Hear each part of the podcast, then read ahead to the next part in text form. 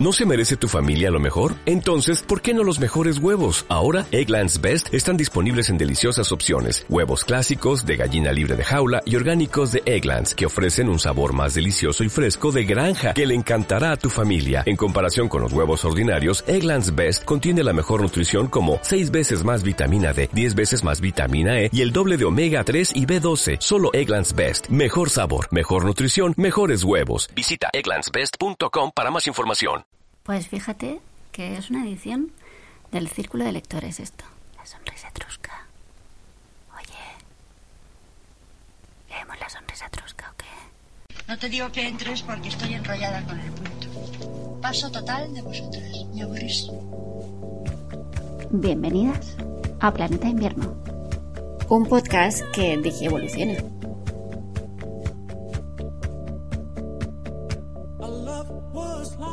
Un programa en el que utilizamos series, libros, películas. A veces hacemos Para hablar de la audiodescripciones vida. creativas con muy poca seriedad. A veces leemos Un libros. programa en el que recordamos a mujeres olvidadas, mujeres heroicas, extraordinarias. Un programa en el que también tienen cabida otras buenas noticias. Un programa de homenajes y de recomendaciones. Un programa creado por Penny Lane BCN. Búscanos en las redes, en Twitter, como arroba BCN, BCN, o arroba Planeta Invierno. Para cualquier duda o sugerencia o cualquier audio comentario que nos queráis enviar, escribid un email a pennylanebcn.gmail.com ¿Nos acompañas?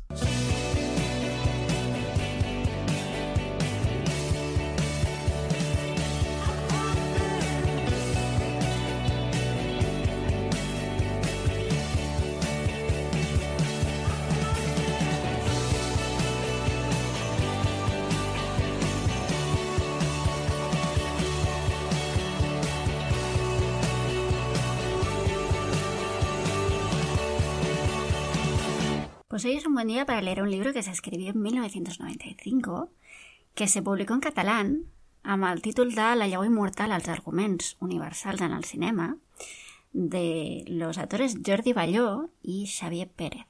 Y la traducción en castellano corre a cargo de Joaquín Jordá. Y estamos hablando, como no, de la semilla inmortal, los argumentos universales en el cine.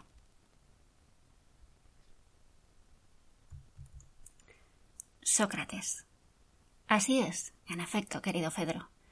Pero mucho más excelente es ocuparse con seriedad de esas cosas cuando alguien, haciendo uso de la dialéctica y buscando un alma adecuada, plante y siembre palabras con fundamento, capaces de ayudarse a sí mismas y a quienes las plantan, y que no son estériles, sino portadoras de simientes de las que surgen otras palabras, que en otros caracteres son canales por donde se transmite en todo tiempo esa semilla inmortal que da felicidad al que la posee en el grado más alto posible para el hombre.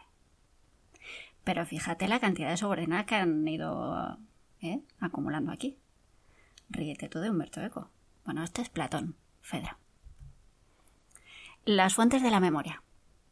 ¿Hasta qué punto son originales los argumentos cinematográficos? Busquemos la respuesta siguiendo a Platón. Lo son cuando se incorporan a una continuidad narrativa germinal, o sea, cuando son fruto de un legado anterior y generan otro nuevo. Las narraciones que el cine ha contado y cuenta no serían otra cosa que una forma peculiar, singular, última, de recrear las semillas inmortales que la evolución de la dramaturgia ha ido encadenando y multiplicando. No debe entenderse esta pertenencia a una cadena creativa como una limitación. Muy al contrario, lo que hace el cine es evocar los modelos narrativos anteriores con una puesta en escena que provoca que una determinada historia resulte nueva, fresca, recién inventada y sugiera una manera contemporánea de entender una trama ya evocada en algunas de las mejores obras del pasado. Esta actualización argumental va mucho más allá del restrictivo concepto de adaptación. Más que las eh, recreaciones explícitas de textos anteriores, nos interesa conocer cómo estas obras esenciales han proporcionado un tema, una estructura expositiva, una manera temporal de narrar, un clima dramático que el cine ha hecho suyo reconvirtiéndolo en lenguaje propio. Como arte más característico del siglo XX, las películas han transmitido a su manera particular estos argumentos universales. Así es como reencontramos en el John Wayne, que regresa a casa en The Searchers, Centauros del Desierto, grandísima traducción, por otra parte añado yo del título, maravillosa traducción, Centauros del Desierto, The Searchers, eh, de 1956. Toda la carga emocional de un Ulises insólitamente surgido del inconsciente creativo. En idéntico sentido, la famosa avioneta que persigue a, Cary Grant en North by Northwest, con la muerte en los talones. Otro título singular, añado yo, de 1959. Sintetiza con excepcional precisión la caída de un anónimo K en la arbitrariedad de un castillo de absurdos. Me encantan estos autores, no paran de poner puntos y comas. Me encantan. Y podemos percibir en el suicidio melancólico de las damas de Kenji eh, Mizoguchi, perdón, Kenji Mizoguchi, eh, la atmósfera desencantada, bella y trágica de Madame Bovary. Establecer cuáles son estos argumentos fundacionales es uno de los primeros party de este libro. Hemos seleccionado, dicen los autores, las narraciones que más han influido en el cine, aquellas que en permanente mutación han proporcionado las historias básicas de todos los films, argumentos que se entrelazan entre sí, que recorren continentes, que circulan por los géneros más diversos en series reguladas o en poéticas de autor. El cine se ha manifestado como un magnífico receptor de estas herencias, tal vez por su capacidad de saber hacerlas sentir como nuevas en continua modernidad. Las simples adaptaciones académicas de los textos del pasado no han hecho progresar las palabras platónicas, los argumentos cinematográficos han ido y venido en aquellos films que han sabido crear una inesperada nueva frontera de los relatos. De esta capacidad de innovación es de donde surgen las fértiles asociaciones encadenadas. Asociaciones encadenadas, ¿eh? Entre unos films y otros que configuran en cada uno de los capítulos una muestra comprensible y estimulante de cómo el cine ha operado su alquimia en cada argumento original. Estas asociaciones entre los relatos precinematográficos y las películas que son sus herederas carecen de pretensión exhaustiva, pero si el resultado puede sorprendernos es porque nos conducen por un camino poco hollado en nuestra práctica habitual de espectadores atentos. La cadena de films resultante es harto indicativa para reclamar la complicidad del lector, a fin de participar en este juego especulativo, juego de espejos en definitiva, hurgando las fuentes mm, particulares de cada memoria, a la búsqueda de nuevos descubrimientos, como la intertextualidad y la antidiscursividad. Acuérdate. Un viaje por todas las historias. Cada uno de los capítulos analiza un tema universal, dedicando una atención especial a la obra teatral, mítica, literaria o de la tradición oral donde mejor ha tomado forma dicho tema, y al modo como se ha transformado en films diferentes según los géneros, autores o procedencias. En hacer aflorar esta diversidad reside uno de los retos más excitantes de la propuesta. Un mismo argumento puede encontrarse en, en films aparentemente alejados entre sí. Descubrir esta relación oculta puede hacérnoslos aún más atractivos. En favor de la claridad hemos dedicado un capítulo a cada argumento y los hemos ordenado linealmente, siguiendo una lógica itinerante. Esta disposición no es taxativa ni imperativa. Sabemos que no hay argumentos superiores, ni iniciales, ni finales. El cine nos demuestra la multiplicación simultánea de los relatos, su superposición, la total ausencia de jerarquía entre unos y otros. La ordenación es un método para provocar una lectura armónica y pautada, pero no es el único sistema que cabe proponer. El lector puede acompañarnos a recorrer todos los argumentos a partir de los fértiles y poliédricos temas de viajes y viajeros que inaugura el libro. Una vez fundada la patria estable, estallan las historias relativas a los conflictos de la comunidad, con los visitantes benefactores o malignos, sus mártires y héroes, el esplendor y la decadencia. El amor se constituye en un hito obligado.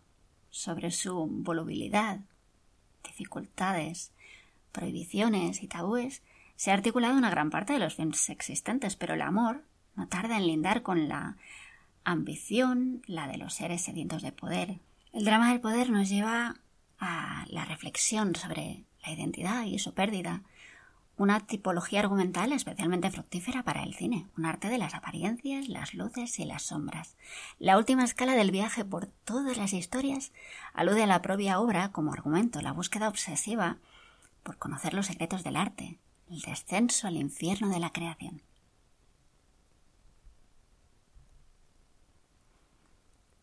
A la búsqueda del tesoro, Jasón y los argonautas.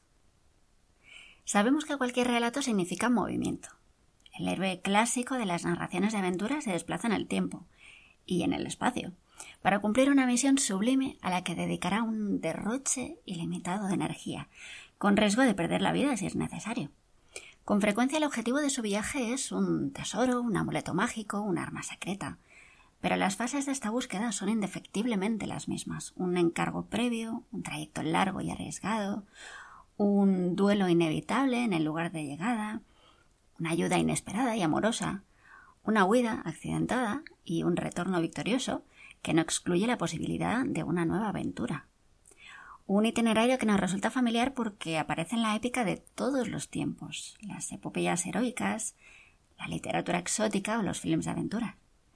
Su origen se halla en una primera gesta mítica, la de Jasón y los argonautas, la más diáfana fuente argumental de todos los viajes que parten a la búsqueda de un tesoro. Un viaje accidentado. La historia de Jasón y los argonautas en búsqueda del bellocino de oro es un gran relato de aventuras de la mitología griega, situado cronológicamente en la generación de héroes anteriores a la guerra de Troya. La leyenda aparece citada en, diversas, en, en diferentes pasajes de la Ilíada y la Odisea, pero la relación completa de los hechos solo puede considerarse establecida literariamente con el gran poema de Apolonio de Rodas, Las Argonáuticas, fechado en el siglo III a.C., en pleno periodo alejandrino. Entre los autores que se refirieron a él con anterioridad destaca el poeta Píndaro, que relata las aventuras de Jasón en la Oda Pítica 4, en el 466 a.C. Pese a que curiosamente excluye las referencias a las dificultades del viaje, que son las que acabaron por popularizar la historia de los argonautas y las que más influyeron en la posterior tradición de la literatura y el cine en lo que respecta al género de aventuras. El relato de las argonáuticas se inicia en la ciudad de Iolco, donde reina Pelias, que ha usurpado el trono a Esón, su hermano. Pelias vive temeroso por una inquietante profecía. Será destronado el día que un desconocido llegue a su reino con una única sandalia.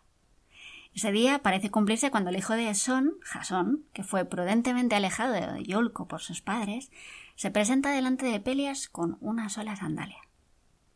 El tirano, para alejarlo del reino, le hace un encargo. Le pide que viaje hasta la Cólquide a buscar un tesoro, el bellocino de oro, que es la piel de un carnero mágico, benefactora para quien la posee.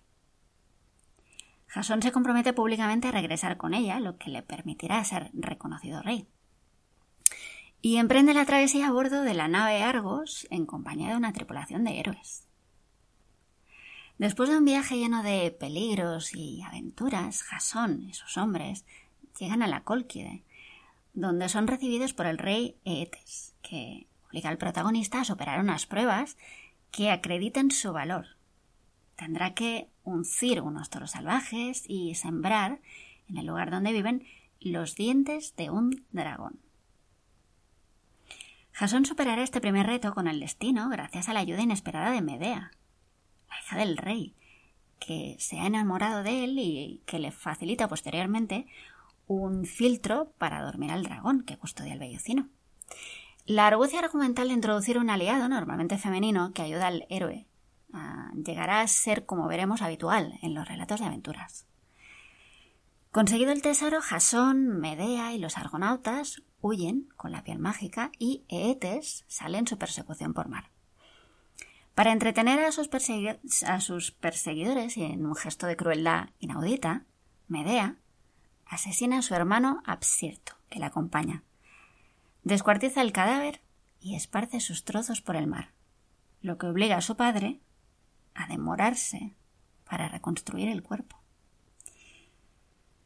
Ya libres de, perseguidores, los argonautas consiguen regresar sanos y salvos a Iolco. El poema de Apolonio finaliza en este momento, pero otras leyendas cuentan cómo Jasón, siempre ayudado por Medea, reconquista su trono. Tesoros materiales y espirituales. ¿Qué naturaleza tiene el tesoro buscado? Tradicionalmente se ha intentado vincular el mítico vellocino dorado con el oro que con toda probabilidad había en los ríos de la Cólquida, de manera que la expedición habría tenido una finalidad económica, pero otros estudiosos de los relatos mitológicos, como Paul Diel, han descubierto en ese objeto maravilloso un carácter dual y contradictorio que lo aproxima de manera ejemplar a la utilización que el cine hace de este tipo de tesoros. El vellocino de oro es un objeto que contiene espiritualidad y pureza, pero que también genera codicia y trivialidad. La piel dorada del carnero tiene un doble carácter simbólico. El color oro es signo de pureza, pero la moneda oro lo es de ambición. El propio carnero, por otra parte, simboliza la inocencia y su recuperación supondría una gesta purificadora que el nombre de la nave Argos, blanco, acabaría de corroborar. Pero Jason no tarda en caer en el riesgo de la trivialidad. No es capaz de matar al dragón, sino que lo duerme con los filtros que le ha facilitado Medea. Una estratagema tan poco heroica, así como el conjunto de ayudas y recomendaciones que Medea le ofrece para auxiliarlo en la aventura, con la huida por mar y el siniestro recurso al asesinato y descuartizamiento del inocente Absirto, son claros indicios del hundimiento de Jason, convertido en un héroe negativo que se aleja de los beneficios morales que el viaje podría haberle reportado.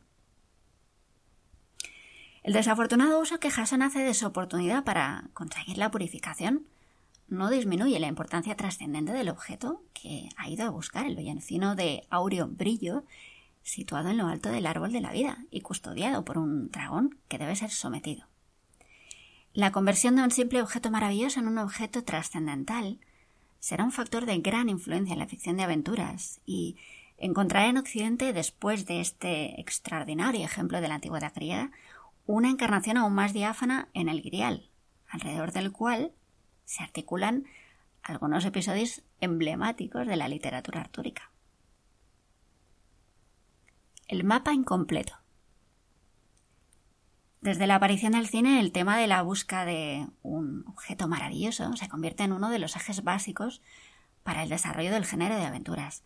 La búsqueda de un tesoro cualquiera en algún territorio exótico permite la articulación de una serie de acciones externas que constituyen muchas veces la misma razón de ser del género.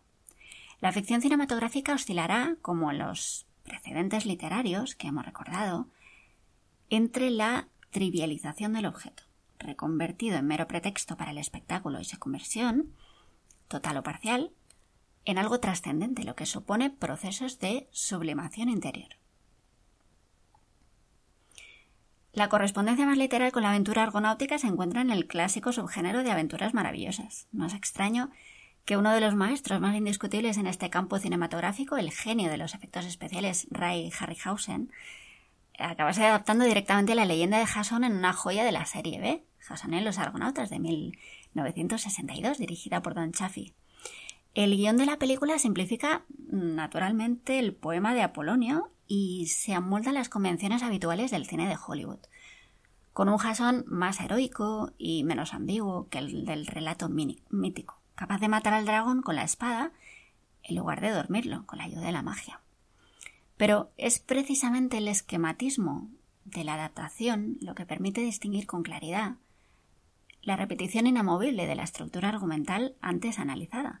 Primero el encargo, seguido de un viaje lleno de incidentes. Una vez llegados a su destino, el enfrentamiento directo con el poseedor del objeto, con la ayuda de una aliada hallada fortuitamente entre los enemigos, Medea, que en este caso no es la hija de Eete, sino la suma sacerdotisa que, enamorada del héroe, pasa a socorrerlo. Finalmente se insiste en la naturaleza purificadora del bellocino, en su connotación griálica, es portador de paz y prosperidad, y llega a curar milagrosamente la herida mortal de Medea al final de la película. Es interesante, significativo que el film termine con este radiante final, sin que se contemple el viaje de vuelta. Y es que la narrativa cinematográfica de aventuras se centra generalmente en los peligros de la ida y sitúa al final de las historias en la posesión del tesoro y no en el accidentado retorno al hogar, que es, como veremos, el itinerario esencial del argumento odiseico. Las mismas cualidades heroicas del protagonista se encuentran eh, en otras cintas de aventuras de Harryhausen, como la clásica trilogía sobre Sinbad, formada por los títulos Sinbad y la princesa del 58, El viaje fantástico de Sinbad en el 73, Sinbad y el ojo del tigre en el 77, de los cuales el segundo, basado en un riquísimo guion de Brian Clemens, supone un perfecto ejemplo de adecuación del tema universal de la búsqueda de objetos lejanos al subgénero de la fantasía oriental. En este caso, mm, en este caso el tesoro perseguido se sitúa en una misteriosa isla señalada en un mapa del que los protagonistas solo poseen una parte. Unos antagonistas enemigos, buscadores como ellos del tesoro, también intentan completar el mapa, exactamente como sucederá años después en En busca del arca perdida, 1981, de Steven Spielberg, Raiders of the Lost Ark. El planteamiento de dos ejércitos enfrentados de buscadores de tesoros permite al guionista del viaje fantástico de Sinbad, como harían otros tantos creadores de ficciones de aventuras, encontrar una fórmula narrativa que permite superar la ambigüedad moral de Jason y su búsqueda, gloriosa o perversa, del objeto, extendiéndola en dos facciones enfrentadas. El bando blanco, encabezado por Sinbad, plantea su gesta de manera desinteresada, con el único deseo de servir al heredero legítimo de un trono, sin más beneficio que la purificación. El príncipe, el amor, Sinbad y la esclava de la que se enamora, o la maduración personal, un gromete inexperto convertido en valeroso marinero. El bando negro, encabezado por un maléfico brujo, utiliza la magia, como en el mito argonáutico había hecho Medea, y la pone al servicio de la codicia y la ambición. La esperada lucha final, después de una serie de pruebas superadas con éxito para los expedicionarios protagonistas, será un combate definitivamente maniqueo, que terminará con el triunfo de la pureza sobre la ambición. Este planteamiento de la búsqueda del tesoro como un enfrentamiento entre bandos opuestos, ya presente en numerosos precedentes literarios, ha sido siempre potenciado en el cine para redimir a los héroes clásicos de los componentes anodinos que sus ambiciosas empresas suponen. Mediante esta argucia guionística, los aspectos negativos y codiciosos de la aventura son trasladados a la caracterización perversa de los mezquinos antagonistas del héroe. El espía, el detective y el arqueólogo.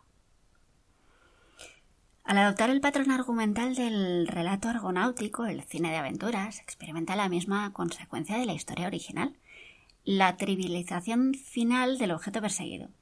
El tesoro se convierte fundamentalmente en el pretexto del guion para crear situaciones emocionantes. La característica iniciática de los objetos codiciados no suele tener la menor importancia. Lo que importa es que ayudan a crear la acción exterior que anima las películas, tanto si se trata de películas de fantasía como de aventuras exóticas al estilo de, las minas del rey Salomón, o de películas de piratas que renuevan los viajes de la nave Argos a la búsqueda de la isla del tesoro.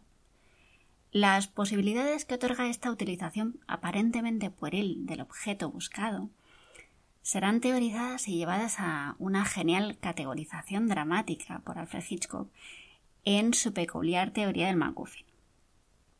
Que Hitchcock sintiera una probada debilidad por las películas de espías, era normal y coherente con su gusto con la acción y la ambigüedad moral. En pocos géneros como el de espionaje queda más de manifiesto que lo que realmente importa no es el tesoro, o la fórmula, o el megafilm, sino la riqueza dramática que provoca llegar a conseguirlo. Un caso extremo de este placer manierista nos lo proporciona el espía más carismático y popular de la historia del cine, el británico James Bond, que vivirá sus aventuras como fiel secuaz del esquema argonáutico. Este moderno jasón de la era pop está definido alejado de cualquier tesoro espiritual y no tiene ningún inconveniente en adoptar el cinismo como norma absoluta de conducta. En cualquiera de los films de la serie, Bond eh, recibe al inicio un encargo de sus dioses particulares, el Servicio Secreto Británico, para viajar hasta algún remoto eh, lugar del planeta y rescatar un arma robada o algún otro artefacto que ponga en cuestión la seguridad del mundo, caída en manos de algún científico loco y megalómano. La recuperación del nuevo billecino de oro, que ha de garantizar la paz universal, no se basa casi nunca en la pureza e integridad del protagonista. Bond cuenta con la colaboración de un catálogo de sofisticados gadgets, sustitutos tecnológicos de las ayudas mágicas de los dioses, y sobre todo con la imprescindible cooperación de una mujer vinculada, por motivos oscuros, al científico diabólico, una Medea necesariamente erótica que traicionará a su amo, ayudará a liberar el agente 007 de la fortaleza, oculta donde acaba fatalmente prisionero, para acabar huyendo juntos con el objeto rescatado. El esquema reproduce tan exactamente el tempo del relato argonáutico que incluso puede acompañarse de una persecución final, como la que se desarrolla sobre la nieve en 007 eh, al servicio secreto de Su Majestad del año 69, o en el interior de unas canoas motoras en Desde Rusia con Amor, del año 63, donde Bond y sus acompañantes prenden fuego a las aguas que los separan de sus perseguidores después de derramar petróleo en ellas, en una acción que tiene exactamente la misma función narrativa, aunque más común y menos eh, sanguinaria que el feroz descuartizamiento de Abstirto por Jason y Medea. En tanto que héroe desprovisto de objetivos sublimes, James Bond dedica su actividad a la búsqueda de intangibles MacGuffins de idéntica categoría son la mayoría de los tesoros perseguidos y codiciados por detectives, aventureros y ladrones de todo tipo en miles de historias policíacas y de cine negro. Pensamos en el halcón maltés del año 41, centrado en la búsqueda de una estatuilla fabricada, como dice la cita shakespeariana que cierra la película, con la materia de la que se construyen los sueños. Un caso extremo y ciertamente atípico en el campo del cine negro lo constituye la película de Robert Aldrich, eh, Un beso mortal, Kiss Me Deadly, de 1955, donde el objeto perseguido por el detective Mike Hammer, por el gobierno norteamericano y por los criminales que entran en juego, es una caja misteriosa que contiene en su número uranio en estado puro. Aunque ese objeto solo sea un pretexto en la dramaturgia del film, cuando se llega a la resolución final y se efectúa la apocalíptica y espectacular apertura de esta caja de Pandora, sí asistimos a una cierta sublimación. La maleta contiene una sustancia infernal y por tanto trascendente. No es pues el uranio, sino su utilización dramática, lo que puede llegar a magnificar, aunque sea en clave negativa, el objeto buscado. El final de Un beso mortal se parece mucho al de la primera aventura de Indiana Jones en busca del arca perdida. Como en el caso del film de Aldrich, el arca de la alianza, perseguida por el arqueólogo Jones, sirve en principio para desencadenar una serie de escenas de persecución, pero al término de la aventura su apertura tendrá inesperadas resonancias cósmicas no se puede eludir la connotación religiosa del arca, salvaguarda de los poderes imparables de un dios del Antiguo Testamento cuya ira se abate sobre cualquiera que ose mirarle el rostro. Jones, conocedor de este poder, cierra los ojos y pide a su compañera Marion que no mire. El objeto asume de repente un protagonismo activo ante la inactividad insólita del héroe. Una resolución inesperada en el clímax final de un vertiginoso film de aventuras. Destinado a la purificación catártica de los dos protagonistas y al castigo simultáneo de los perversos enemigos nazis, el objeto está ahí delante del espectador y su apoteosis visual elimina cualquier posibilidad de acción física humana. Hemos abandonado el ámbito de la posesión para pasar definitivamente al de la interiorización. No puede sorprendernos que pocos años después el arqueólogo Jones acabe yendo en la tercera parte de la serie, Indiana Jones y la última cruzada del año 89, directamente la búsqueda del grial, objeto sagrado que también es codiciado por los nazis por las virtudes mágicas que parece contener. Reencontramos el mismo desdoblamiento de los clásicos films de aventuras, dos bandos con intenciones distintas a la búsqueda del mismo tesoro. En el bando del héroe encarnado por Harrison Ford, Indiana Jones es ayudado por su padre, un erudito obsesionado con la, por la búsqueda del cáliz divino, que interpreta el más emblemático de los intérpretes de James Bond, el escocés Sean Connery. En la, en la conjunción de los dos actores, Spielberg supo crear un significado argumental que iba más allá de la funcionalidad comercial de un casting. Todo lo que representaba Sean Connery, como encarnación del relato argonáutico de los años 60, se había traspasado generacionalmente a Harrison Ford, el aventurero, el héroe aventurero más representativo de la década de los 80.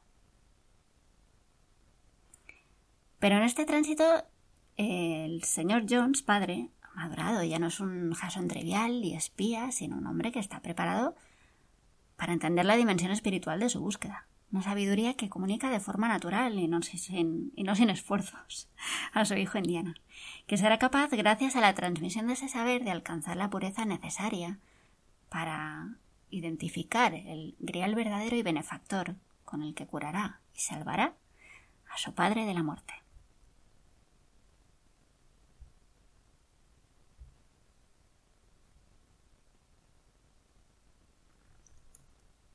al final de la escapada. Ciertos road movies existencialistas al estilo de Easy Rider Buscando mi destino del año 69 de Dennis Hopper recuperan algunos de los elementos esenciales del itinerario aventurero. Un viaje donde curiosamente no existe encargo, al contrario, es el viajero quien quiere escapar del hogar, donde insisten para que se quede. Ni tampoco un objetivo final definido. En estos films de frontera parece importar únicamente la parte central de la trama. El viaje accidentado, los aliados en el camino, la necesidad de movimiento, como si detenerse equivaliera a morir.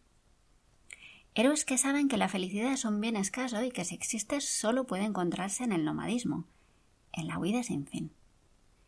Una disposición argumental y anímica, una metáfora del espacio, que es capital en la conciencia moderna, como expresaría uh, Wim Wenders en el film En el curso del tiempo del año 75, antes de plantear la necesidad del retorno al hogar en París, Texas, del año 84. Otro alemán, Werner Herzog, tomaría el relevo de estos viajeros pesimistas al actualizar la gran tradición germánica del viaje con la crónica de las peripecias delirantes de una serie de héroes obsesivos.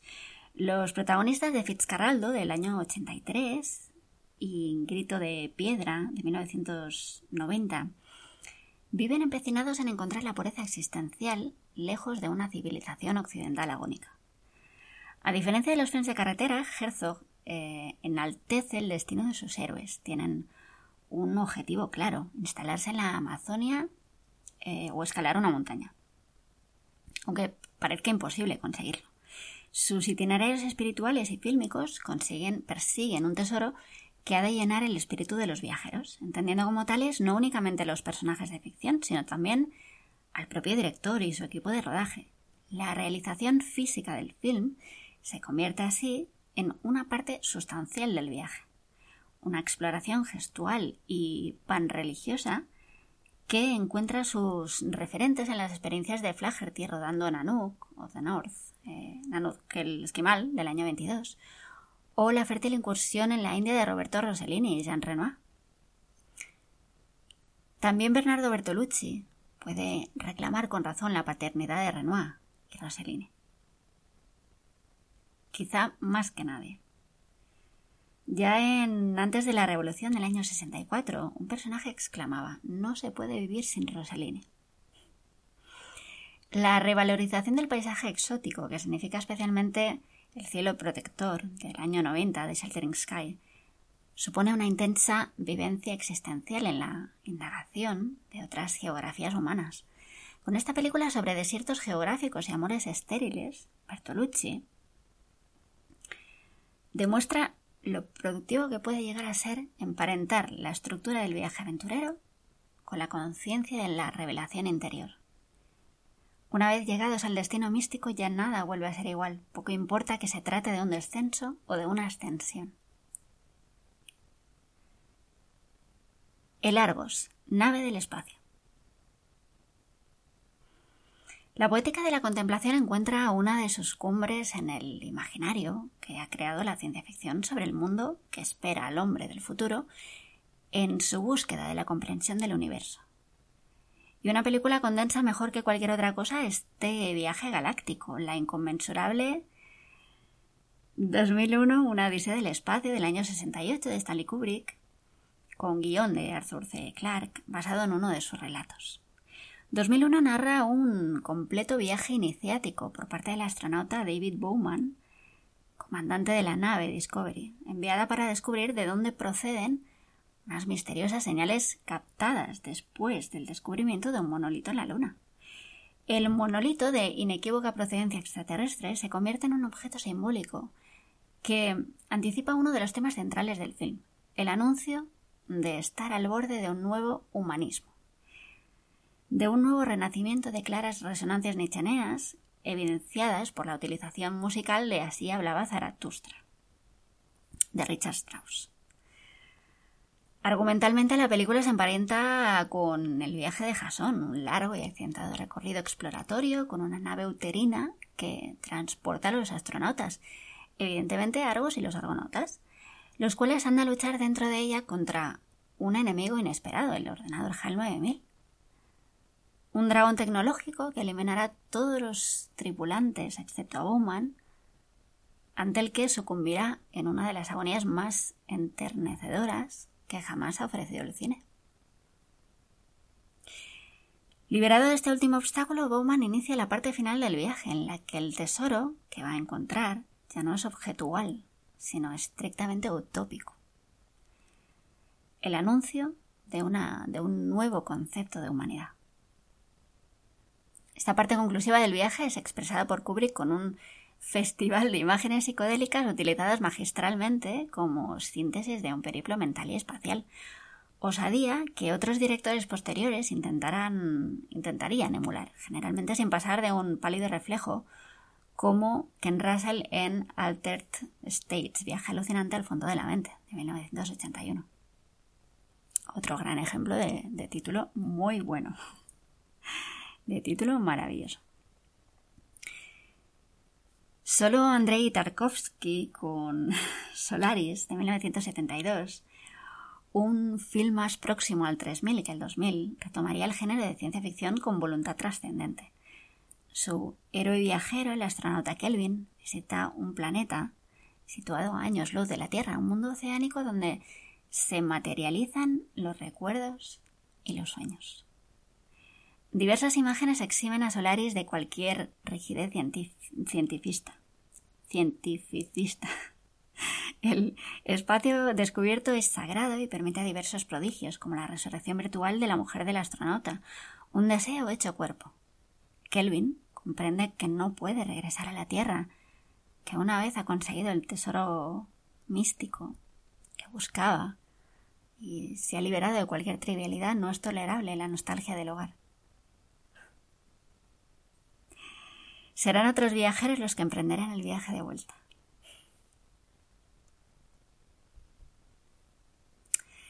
El retorno al hogar, la Odisea. Nadie puede discutir a Ulises el mérito de evocar mejor que nadie una de las grandes fuentes argumentales para la ficción dramática de todas las épocas, el retorno del expatriado. La riqueza del texto homérico de la Odisea se debe, entre otras cosas, a la utilización de este tema como colofón magistral de una epopeya de aventuras, sobre el tema del retorno al hogar. El poema también es la historia de una confrontación, la que protagonizó una familia desgregada, el marido perdido, Ulises, la esposa asediada por nuevos pretendientes, Penélope, el hijo inmaduro y sin nadie con el que identificarse, Telémaco, que se reencontrará finalmente la familia para enfrentarse a sus enemigos y salvar así el hogar amenazado, en uno de los happy más espectaculares y contundentes de toda la literatura clásica. Existen en el interior de la Odisea dos grandes situaciones argumentales que se complementan. En primer lugar, las aventuras, las desventuras de Ulises durante su largo viaje de regreso de la guerra de Troya, rememorados ambos, guerra y viaje, por los relatos que hacen varios de los personajes y que interrumpen la acción a modo de flashbacks de concepción modernísima. En segundo lugar, todo el largo episodio final que cuenta las dificultades del protagonista una vez regresado a su patria, cuando disfrazado por las, eh, con las ropas del mendigo de que le ha provisto la diosa Atenea, lucha para recuperar su condición de rey de Íteca y ser reconocido por su esposa Penélope. Entre ambos grandes pueblos temáticos, la aventura itinerante del fugitivo en busca del hogar y el drama del repatriado por el hecho de enfrentarse a una comunidad que se ha modificado en su ausencia, Homero enriqueció la Odisea con una serie de acontecimientos hoy famosos, que se desarrollan en el interior de los diferentes episodios secundarios que configuran el agitadísimo viaje de vuelta. Capítulos que por su espectacularidad em, han usurpado el protagonista del conjunto, el protagonismo del conjunto de la obra, y han hecho pensar injustamente que la Odisea no es más que un viaje aventurero. El cine, como veremos, restituirá la auténtica esencia argumental del poema. Recordemos algunos de estos capítulos. Uno de ellos, la historia del gigante Polifemo, que secuestra al héroe y a sus marineros en una cueva, nos muestra la astucia de Ulises al utilizar un engaño que parece sacado de la más genuina tradición de los cuentos fantásticos. El suspense aventurero se manifiesta más adelante en el tenso y dramático paso de la nave por el estrecho, dominado por dos monstruos marinos, Escila y Caribdis. Las contradicciones del héroe se hacen visibles en la aventura de las sirenas, cuyo canto escucha Ulises después de haberse hecho amarrar por sus hombres al mástil de la nave, aconsejado por la diosa, por la diosa Circe, para no provocar ninguna catástrofe. Circe también protagoniza la mágica transformación de los tripulantes de la nave en cerdos, a los que una vez deshecho el maleficio, retiene ofreciéndoles buena comida y bebida.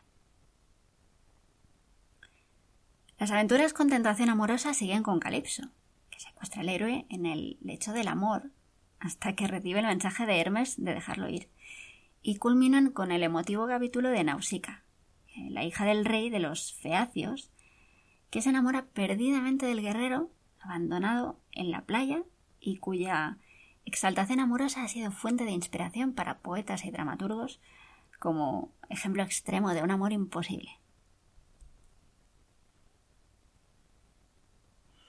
Un conflicto permanente.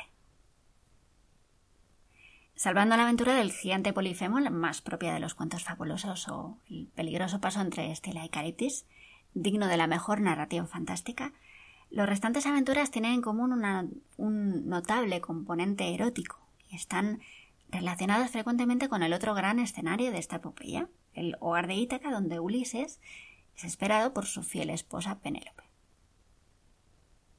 El periplo odiseico puede interpretarse por este motivo como una serie de pruebas morales que enfrentan al protagonista a una, a una constante experiencia de transgresión. Ulises ha de hacer frente a diferentes facetas del erotismo que le alejan de sus deberes de fidelidad matrimonial, obstáculos que no siempre desagradan al héroe, desde el hedonismo irresponsable ligado a Calipso o a Circe, hasta el imposible retorno a la juventud, que significaría el noviazgo con la virginal Nausicaa, pasando por el erotismo atractivo y destructor de las sirenas. A partir de esta perspectiva sexualizada, resulta evidente la tensión poderosa que subyace en la Odisea entre ley y deseo, entre hogar y viaje, entre memoria y olvido. conjunto de dualidades especialmente fructífero en lo que se refiere a la caracterización del héroe. No es un ser trivial, sino que vive en carne propia un conflicto permanente.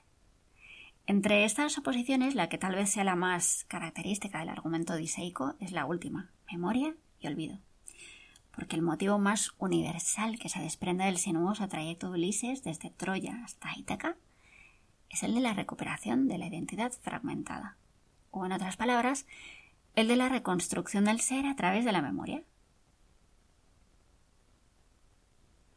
Por ello, el episodio catártico clave de la epopeya será el de la resolución final en Ítaca, donde Ulises es reconocido sucesivamente por su hijo, por su anciana niñera y por su perro. El clímax de la acción se produce con la lucha contra los pretendientes, la reconquista del trono y el reencuentro con Penélope, que ha pasado los años anteriores debatiéndose en otro conflicto, la fidelidad al marido, representada por el famoso episodio de la estratagema de la tela, que teje de día y desteje de noche, y el persistente acoso de los pretendientes. Ulises y la tradición literaria.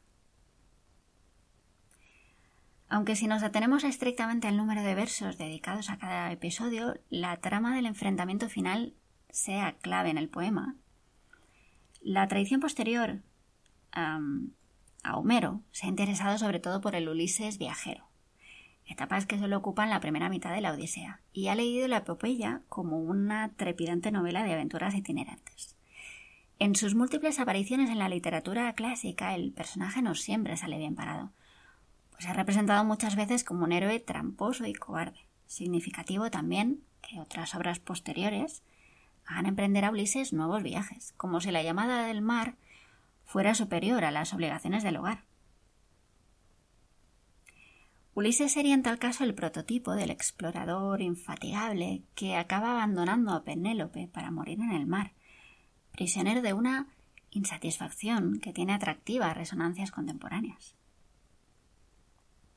La fascinación por el personaje en toda la tradición literaria occidental se manifiesta en multitud de títulos posteriores a Homero, desde la dramaturgia ateniense de la época clásica a la novela moderna. La naturaleza errante de Ulises se encuentra en James Joyce, un recreador osado, cuando lo encarna en un gris corredor de seguros dublinés. En el largo itinerario que va del poema de Homero a la compresión temporal y espacial de Ulises de Joyce, un único día en Dublín, podemos ver el progresivo repliegue de la narrativa desde las conquistas épicas del espacio exterior a las exploraciones existenciales de una vida interior.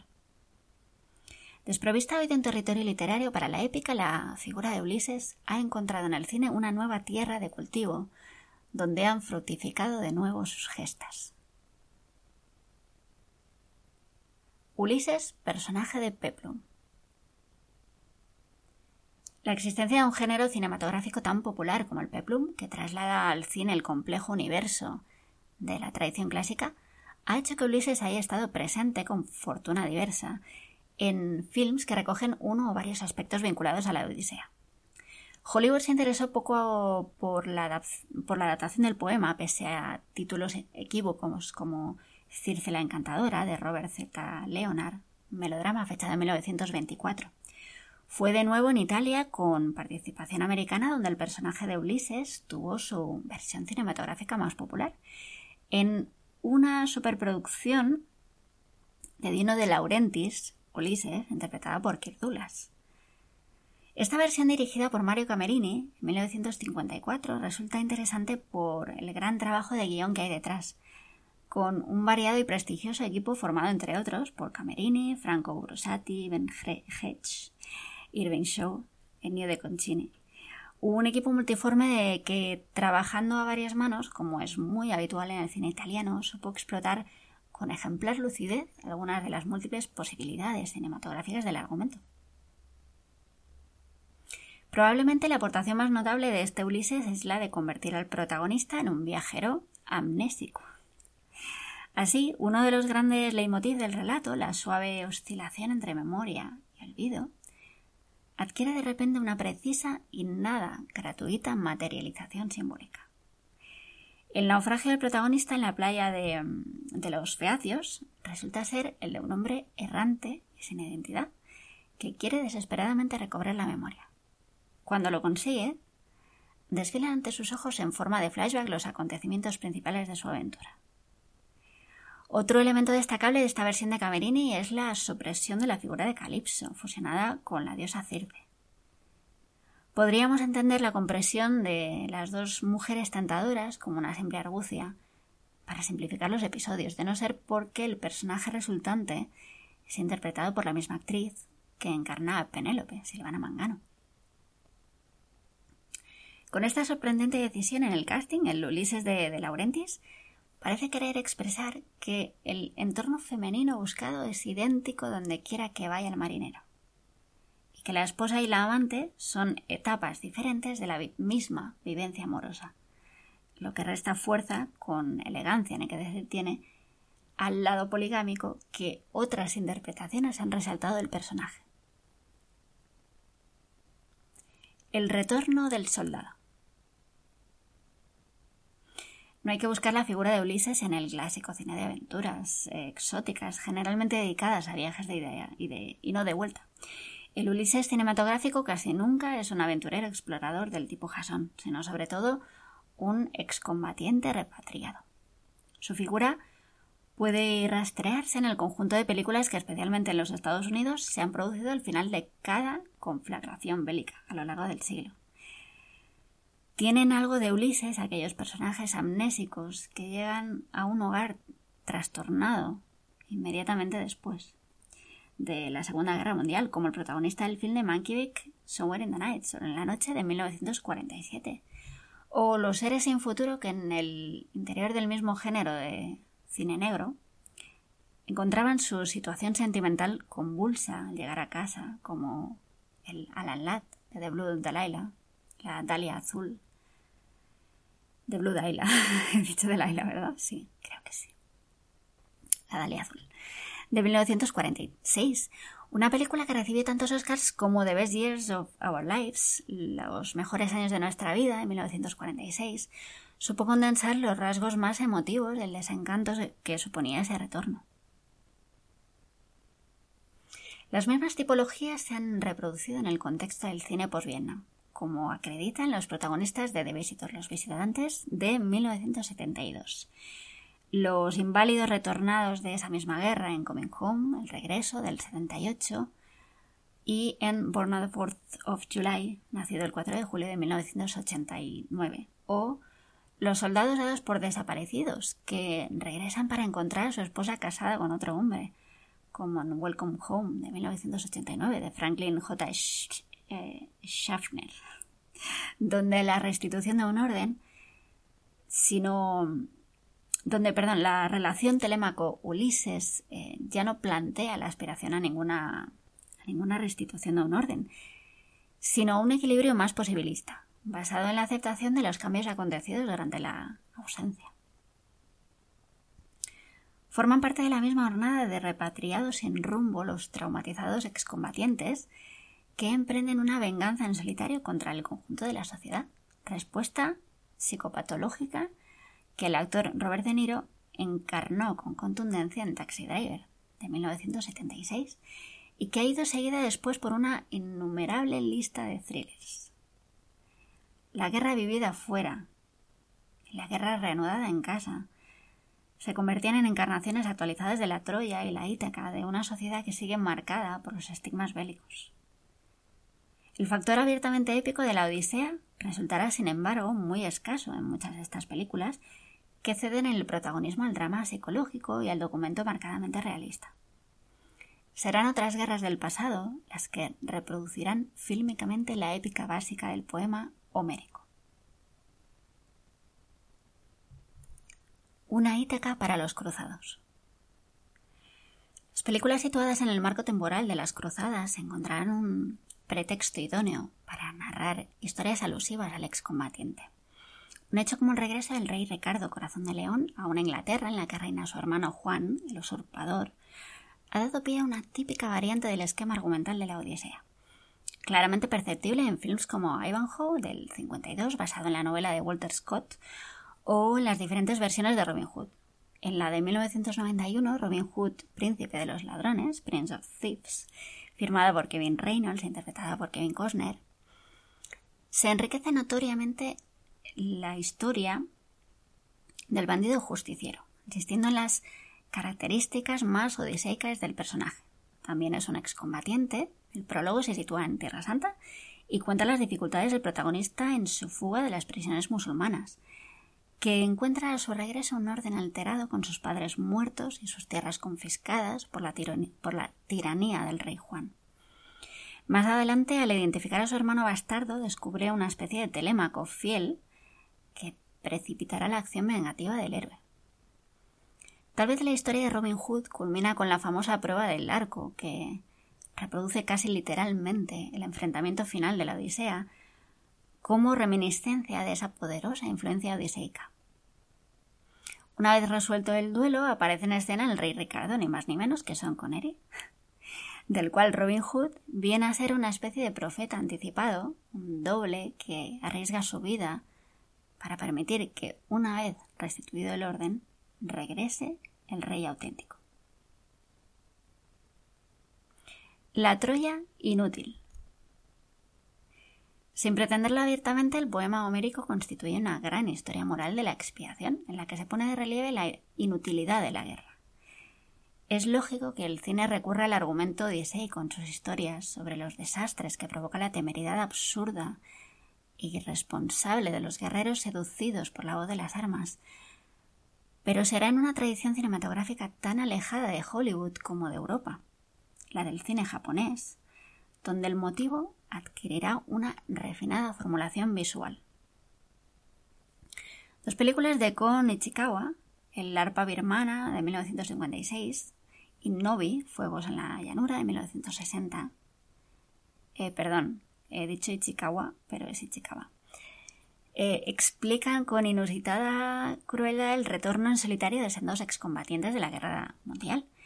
En el arpa birmana, la experiencia del viaje supone para el soldado la posibilidad de una redención al acceder a una vida espiritual, pues se viste con hábitos de monje budista y tributa honras fúnebres a los muertos que encuentra a su paso.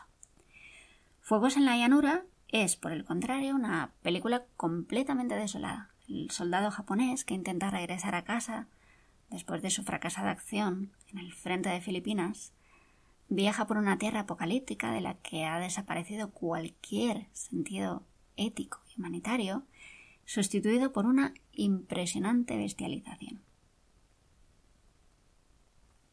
Él mismo asesinará a una mujer para alimentarse y encontrará a otros tres hambrientos excombatientes que luchan entre sí para devorarse.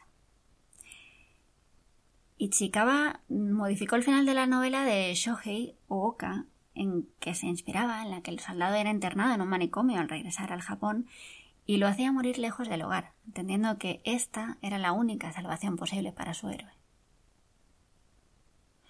En un registro más poético y desde la perspectiva de una guerra del pasado, Kenji Mizoguchi propuso una de las más bellas reflexiones morales que jamás se han hecho sobre el tema. En su film Ugetsu Monogatari, cuentos de una luna perdón, Monogatari, cuentos de la luna pálida de 1953, es fácil descubrir la universalidad del mito odiseico. Jenhur y su cuñado Tobei abandonan a sus respectivas esposas, Miyagi y Yomaha, para ir en busca de la fortuna. La tentación del primero, ceramista, es lograr la gloria artística. La de Toby, conseguir la gloria militar, que acabará alcanzando mientras su mujer es violada y obligada a prostituirse. La finalidad moral del cuento es clara, pero su dimensión universal la trasciende. Jen Hur, en su periplo en pos del triunfo artístico, es seducido por el fantasma de una mujer que se lo lleva a su palacio para vivir con él el amor carnal. La estancia de Jenhur en ese palacio es perfectamente comparable con las aventuras de Ulises retenido por la maga Circe en la Odisea. El alejamiento responsable de Jenhur, como el de Ulises, es lo que pone en peligro la familia abandonada. Su mujer Miyagi será asesinada por unos mendigos. lo que dejará sin protección a su hija de tierna edad. La vanidosa equivocación de los dos maridos se pone de relieve en el desenlace. Toby descubre que Omaha se prostituye, acepta su responsabilidad y vuelve a casa para trabajar con ella. Cuando Jane Hur regresa, cree ser recibido por Miyagi, pero se trata en realidad de su fantasma, que parece dispuesto a perdonarlo y a proteger la casa. Recuperada la lucidez, Jenhur ofrece incienso a la tumba de Miyagi mientras su hija coloca en ella un bol de arroz en una escena memorable en la que Mizoguchi supo sintetizar e idealizar algunos de los motivos más arquetípicos del poema homérico. Difícilmente se puede encontrar otro ejemplo donde se muestre con tanta eficacia la inutilidad de la guerra y la serena belleza del arrepentimiento. El retorno del impostor. Un hecho ocurrido en la Europa del siglo XIV sirvió de base argumental para un film de bajo coste pero de gran influencia. El retorno de Martinger, de 1982, narra el desconcierto que experimenta una pequeña comunidad rural al asistir al retorno de un excombatiente al que todos, incluida su mujer, habían dado por muerto. Su cambio de manera de pensar y de personalidad incrementa la sospecha de que se trata de un impostor aparece reformulado el motivo del reconocimiento planteado con insistencia en los últimos cantos de la Odisea, con una variación en el desenlace. Quien dice ser Martinger es realmente un impostor. La originalidad de esta variable hizo del retorno de Martinger un film de culto y de éxito inesperado en los cines especializados de los Estados Unidos. Cuando la industria norteamericana decidió realizar una nueva versión con mayores medios y menor imaginación, Somersby, de 1993, enmarcó la acción en la posguerra de la contienda de secesión. Se reconocía así el papel dramático que desempeña esa guerra en el imaginario norteamericano. Es la mejor Troya en off de toda la ficción generada alrededor de los excombatientes, una guerra recreada fílmicamente en el interior del género nacional por excelencia, que es el western.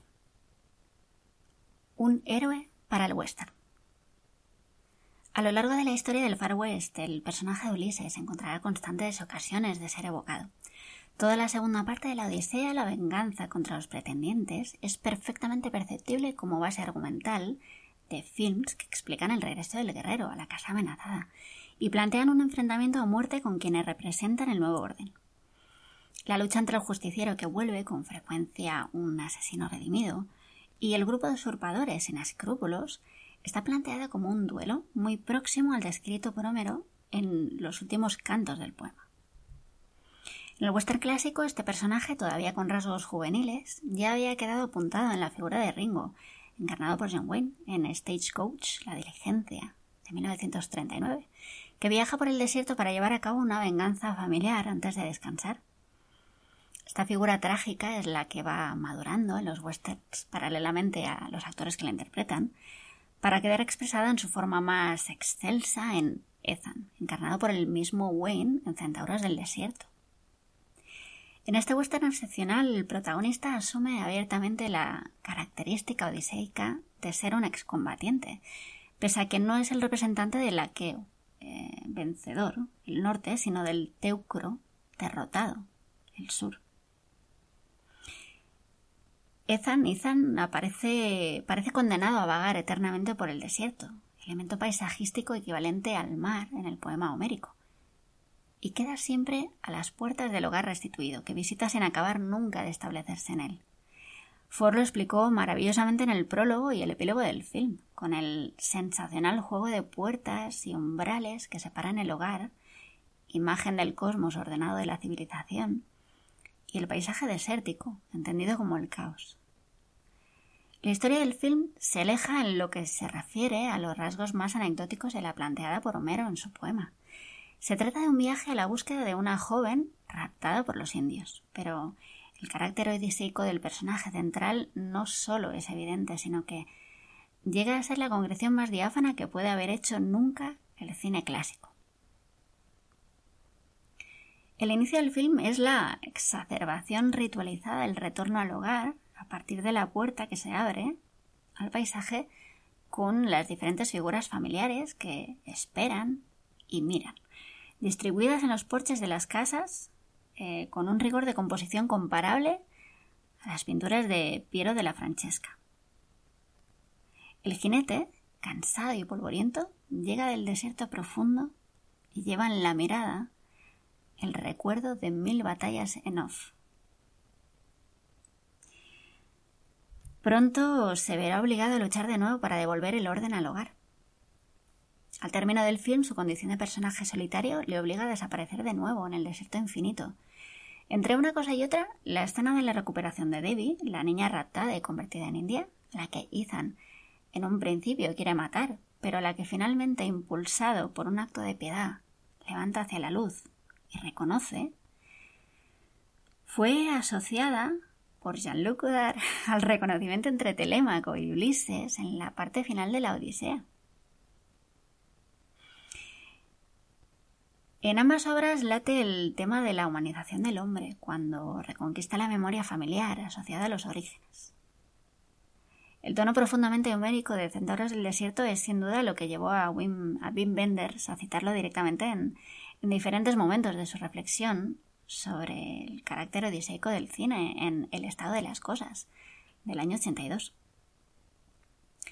En este film autobiográfico, Benders traslada la figura de Ulises a la de un director de cine que vuelve a su Ítaca particular, Hollywood, para perder contra los pretendientes, unos productores especuladores, la batalla de un film ya imposible de realizar. El recuerdo de la propia Odisea de Benders en los Estados Unidos, tentado por una divinidad llamada Francis Ford Coppola, resulta fundamental para entender ese momento de crisis fructífera del, del director alemán. A la intemperie. El viaje ha sido un tema que ha ocupado la atención de Benders desde los comienzos de su filmografía, pero si, como hemos visto en el curso del tiempo, nos encontrábamos con un film itinerante que seguía las pautas nihilistas de algunas road movies americanas, un periplo hacia ningún lugar, una huida sin fin. En otros films como Alice, eh, Alicia en las ciudades, eh, de 1973, ya se plantea parcialmente el motivo del retorno al hogar. El film está protagonizado por un fotógrafo que encuentra casualmente en un aeropuerto una niña abandonada por su madre. Juntos recorrerán las carreteras intentando encontrar la casa de la abuela de aquella, de la que solo conserva una fotografía antigua. En esta hermosa road movie, Benders introduce una primera oposición de clara reminiscencia odiseica, en lo que se refiere a su héroe nómada. Siente el deber de llegar a un destino, a un hogar, pero vive el placer melancólico del viaje en compañía. El héroe, por consiguiente, entra en conflicto con sus convicciones itinerantes, siente la oposición entre las dualidades hogar y viaje, memoria familiar y gusto por la aventura. Este acento sería retomado de forma mucho más explícita en París, Texas. Cuando Wim Wenders estrenó París, Texas, rodada en los Estados Unidos con guion de Sam Shepard, manifestó que su elaboración había estado fuertemente condicionada por una lectura reciente de la Odisea. La película se inicia con unas imágenes del desierto americano, donde Travis, interpretado por Harry Dean Stanton, vaga sin rumbo, como si su figura quisiera evidenciar la conciencia humana llevada a su grado cero. No sabemos qué le ocurre. Eh, no sabemos qué le ocurre. Puede ser amnésico, como la versión de la Odisea de Camerini, o un hombre abandonado a sí mismo, fugitivo de los recuerdos que le atenazan. En cualquier caso, necesitará la ayuda de un determinado Hermes, su hermano, que acude a rescatarlo, para emprender un viaje de retorno que poco a poco permite la recuperación de su identidad. A través del retorno, Travis asumirá de nuevo su responsabilidad, asociada a un complejo de culpa por haber sido el causante de la desmembración de su familia. El personaje recuperará poco a poco el amor del hijo que abandonó, que ahora vive con sus tíos. Una reconciliación entre un Telémaco todavía un niño y un Ulises vuelto a Ítaca para salvar a Penélope, cuyos eh, pretendientes son ahora los clientes de un Pip Show. El reencuentro entre Travis y su mujer, una memorable Natasha Kinsky, en un local de comercio sexual basado en la mirada, es fiel a los dictados del poema homérico. No se produce el reconocimiento inmediato. Recordemos que Ulises no se presenta ante Penélope hasta mucho después de haberlo hecho delante de Telémaco. Y son una serie de signos que forman parte del pasado, los que acaban produciendo en la mujer el, el sentimiento de hallarse delante de su marido. En la acentuadísima retórica visual de la secuencia de este reconocimiento, la ventana espejo que une y separa al mismo tiempo las caras de la pareja, destaca el escepticismo último de Travis, incapaz de creer que su regreso pueda ser perdurable.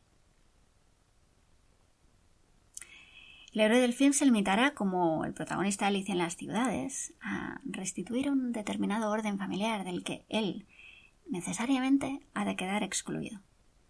Travis ocupa al final la misma parcela de protagonismo que el Ethan de Centauros del Desierto. También partirá sin rumbo, después de haber restituido el orden, de la misma manera que versiones posteriores del poema homérico afirman que hizo Ulises, una vez vengada la afrenta, eh, una vez vengada la afrenta, perdón, héroes que viven a la intemperie, llamados por la tentación apátrida del vacío.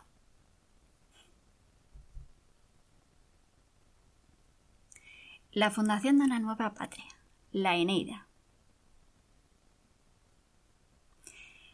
Si la soledad cósmica del repatriado convierte a la Odisea en una experiencia individual, el tercer gran argumento basado en el viaje, la fundación de una nueva patria, se presenta como una aventura colectiva.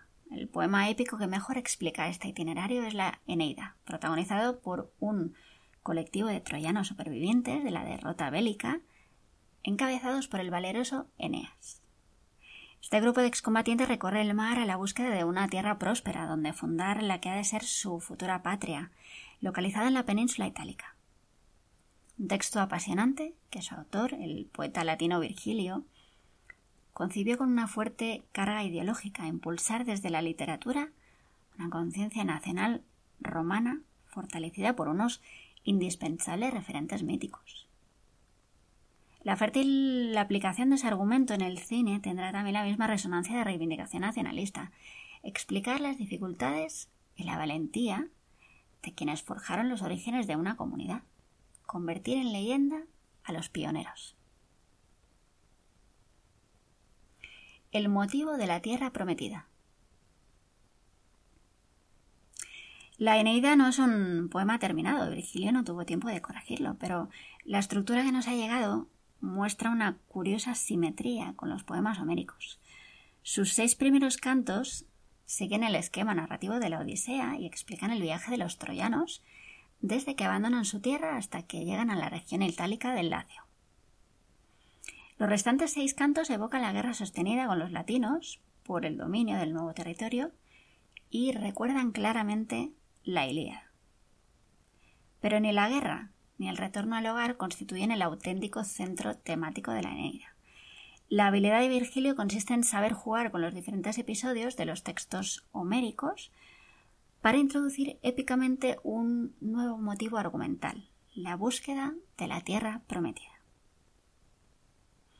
En las abundantes tradiciones literarias donde es posible localizar ese motivo, es siempre notable el proceso de identificación que se produce entre el relato y la comunidad que lo ha hecho nacer.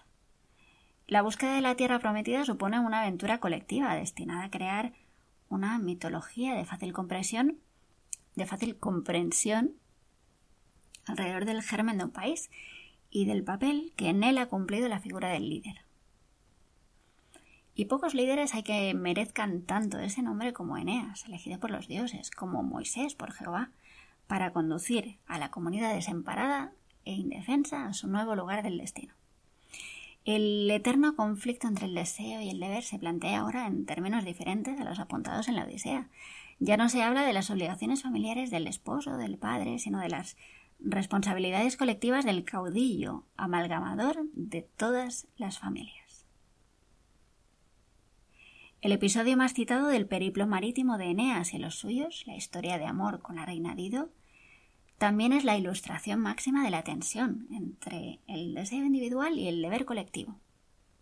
En este episodio el poeta latino crea la figura inolvidable de una reina enamorada, Dido, que al retener apasionadamente al héroe lo aleja de sus obligaciones concretas con la comunidad. Pero esta debilidad aparente del héroe le permite reconocer un amor auténtico, profundo, emocionante. Cuando Eneas, conminado por los suyos a seguir adelante, abandona a la reina, ésta se suicida. Es una trágica respuesta humanizada a la implacable rigidez que suponen las excesivas obligaciones del caudillo con su pueblo. Pero esta comunidad también es débil, y en ocasiones son su inconsciencia y su relajamiento los que provocan el enojo del héroe, que se ve obligado a utilizar todos los medios persuasivos para arrancarla del desánimo o la dispersión con que afronta constantemente las dificultades del viaje. Esta es también una de las constantes de la aventura de Moisés en el Sinaí. Recordemos su ira cuando el pueblo elegido comienza a idolatrar imágenes de otros dioses. Y se reencuentra en la Eneida, en, la Eneida, en pasajes como el de la estancia de los mm, troyanos en Sicilia, una tierra que no es su destino final, pero donde una parte de los viajeros, especialmente las mujeres, manifiesta una necesidad obsesiva de permanecer. Instigadas por la diosa Juno, eh, enemistada con Eneas, durante todo el poema, las troyanas llegan a, a quemar sus propias naves y solo la intervención de Júpiter, que conmovido por los robos de Eneas, deja caer una tormenta, apacigua el incendio y permite continuar el largo viaje.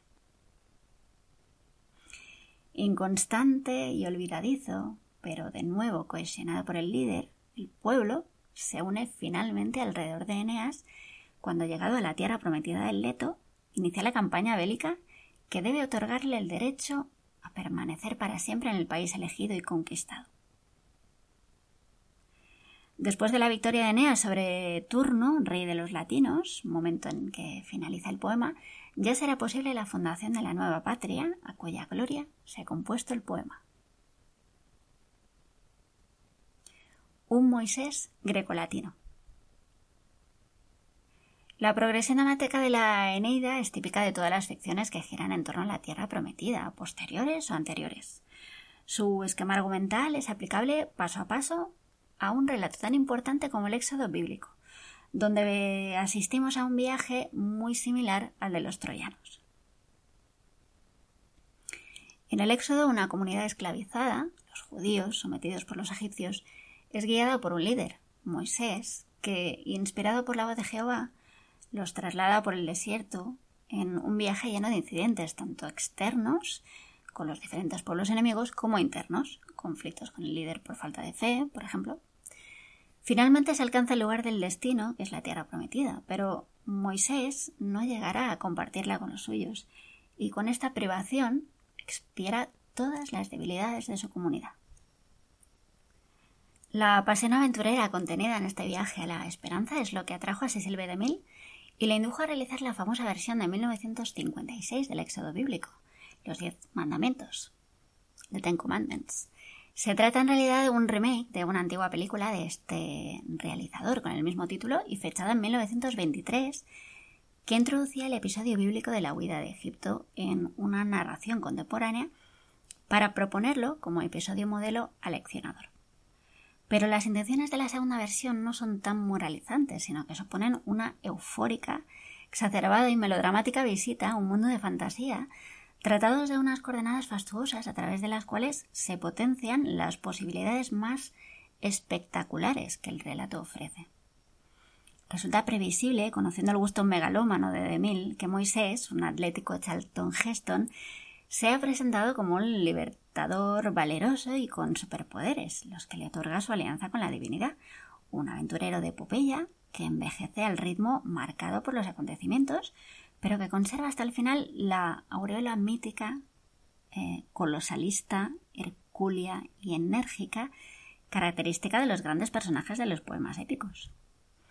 Al hacer adoptar el film un tono de aventuras fantásticas y legendarias de Mil, dio a la crónica del éxodo israelita una consistencia dinámica superior al tono más reposado de la escritura bíblica. Gracias a esta transformación, el Moisés de Demil es un personaje mestizo, cuyo origen está en el Antiguo Testamento, pero forjado con un carácter que es descendiente directo de los héroes grecolatinos nacidos para la acción, como el Eneas, diseñado por Virgilio. La conquista del oeste. La sociedad norteamericana vio en el western un magnífico instrumento de afirmación nacionalista. Al tratarse, en palabras de Beijing, del eh, encuentro entre un medio de expresión y una mitología, el cine del oeste podía permitir fácilmente la construcción simbólica de una imagen idealista de la patria, un territorio virginal y salvaje que podía entenderse como una tierra prometida, o mejor aún, como la tierra de las oportunidades que había estimulado a los primeros pobladores, millares de europeos desheredados y emprendedores, aventureros o proscritos, a cruzar el mar a la búsqueda de nuevos espacios donde asentar sus vidas. La impresionante épica que los directores y productores cinematográficos construyeron sobre estos primeros hechos verídicos, convertidos mm, prontamente en material legendario, se vertebró en un variado mosaico narrativo sobre las dificultades de la conquista de territorios hostiles e inexplorados, una lucha violenta y primitiva que no siempre ignoró los aspectos más contradictorios del proceso, incluido el genocidio de los indios. El conjunto de films resultante configuran extraordinario cantar de gesta en formato audiovisual sin precedentes en la historia sobre la fundación de esa nueva patria. Las películas que se refirieron a la colonización, básicamente estructurada como un movimiento de población del este al oeste, adoptaron en muchas ocasiones un esquema argumental comparable al de la Eneida.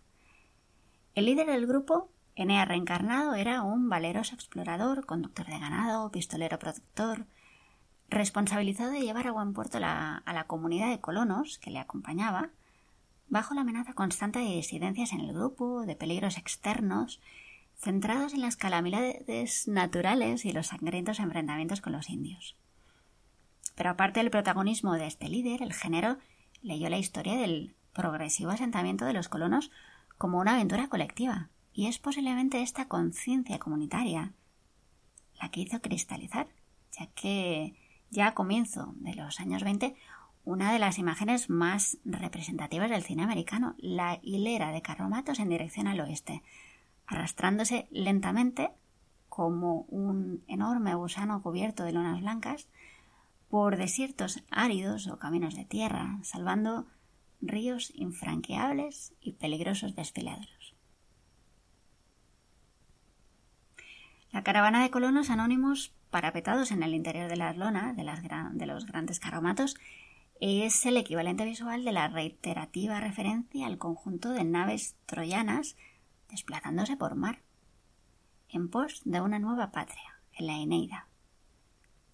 Las naves del poema y los carromatos del western son pequeñas unidades de transporte que con su multiplicación en el interior del paisaje, desierto marítimo o terrestre, producen en el imaginario del lector espectador la idea de un colectivo unido por un gran objetivo común, la conquista de un remoto paraíso donde establecerse. Los films fundacionales. El film que dio cartas de nobleza a la utilización de esta imagen arquetípica lleva la fecha de 1923 y constituye uno de los primeros clásicos del género. Se trata de La caravana de Oregón, de Covert Wagon, crónica semidocumental. Wagon o no sé, ahora mismo no me acuerdo, no sé cómo se pronuncia. Crónica semidocumental del viaje de las caravanas de pioneros camino de Oregón. Su director, James eh, Cruce, Cruz, Cruz, sistematizó, no sé cómo se pronuncia. Chica, no sé. Se escribe Cruce Sistematiza en esta película los escenarios naturales para el western al tiempo que reforzaba con la belleza de los paisajes que la cámara muestra sin ningún trucaje su idealización. Eh, Cruce, Cruz, convierte, le, le, vamos a llamar Cruce, por si acaso, convierte el escenario del western en el espacio perfecto para la magnificación de una mirada contemplativa y a ratos muy lírica, con la que contrarrestar, enriquecer y complementar el carácter eminentemente épico del género. La caravana de Oregón se construyó con la voluntad de hacer una, una, fiel reconstrucción histórica de los hechos que se relataban, pero el intento de proporcionar al público la imagen de una realidad que se pretendía verídica fue al mismo tiempo el origen de una mitología cinematográfica. La película de Cruise, Cruce, generó los grandes westerns sobre la época de los pioneros, entre los que destacaría un clásico de Raoul Walsh, The Big Trail, La Gran Jornada, de 1930, que trata el mismo motivo del asentamiento que había inspirado a Cruise, pero acentuando las referencias bíblicas. Al emprender el viaje, los colonos un predicador congrega al grupo para la oración, estableciendo así una conexión trascendente entre el objetivo y la divinidad. Las referencias religiosas adquirirán con frecuencia un notable protagonismo en Wagon Master, Mister, de 1950 de John Ford. La comunidad que viaja es una secta religiosa, unos mormones a los que un par de exploradores ayudan a llegar a su destino. Y a partir de la consistencia de este argumento clásico, se destaca la variable de Westward eh, The Women, Caravana de Mujeres, de 1951, de William A. Wellman. Western sin precedentes en lo que se refiere al protagonismo femenino, donde el viril e inicialmente misógino Robert Taylor se encarga de conducir a unas mujeres a través del desierto hasta una tierra prometida, previamente conquistada por unos pioneros que una vez instalados sienten la necesidad de perpetuarse fundando familias porque la familia es la forma americana de expresar una resolución del argumento que no existe en la Neida. Una vez conquistada, la tierra prometida será dividida y repartida para el uso privado y particular de sus nuevos ocupantes. El paroxismo visual de esta competencia por conseguir tierras se refleja en las diferentes recreaciones cinematográficas de un hecho histórico, la famosa carrera de carromatos por la posesión de las tierras de Dakota, incluida en westerns de todas las épocas como Three Bad Men, Tres Hombres Malos, de 1926 de John Ford, Cimarrón, en las versiones de Wesley Ruggles de 1931 y Anthony Mann del 60, o en un característico neo-western sentimentalista de los 90 como Far un horizonte muy lejano del 91, de Ron Howard. Esta apología de la propiedad privada encontraría una forma simbólica de expresarse en los westerns con la construcción de una cerca alrededor del territorio privado, origen de una nueva violencia. Ahora ya. Bueno, y si quieres saber más cosas de este libro, pues vas a tu librería de barrio y se lo pides y te lo compras, ¿vale? Besito. Hasta pronto decididamente civil.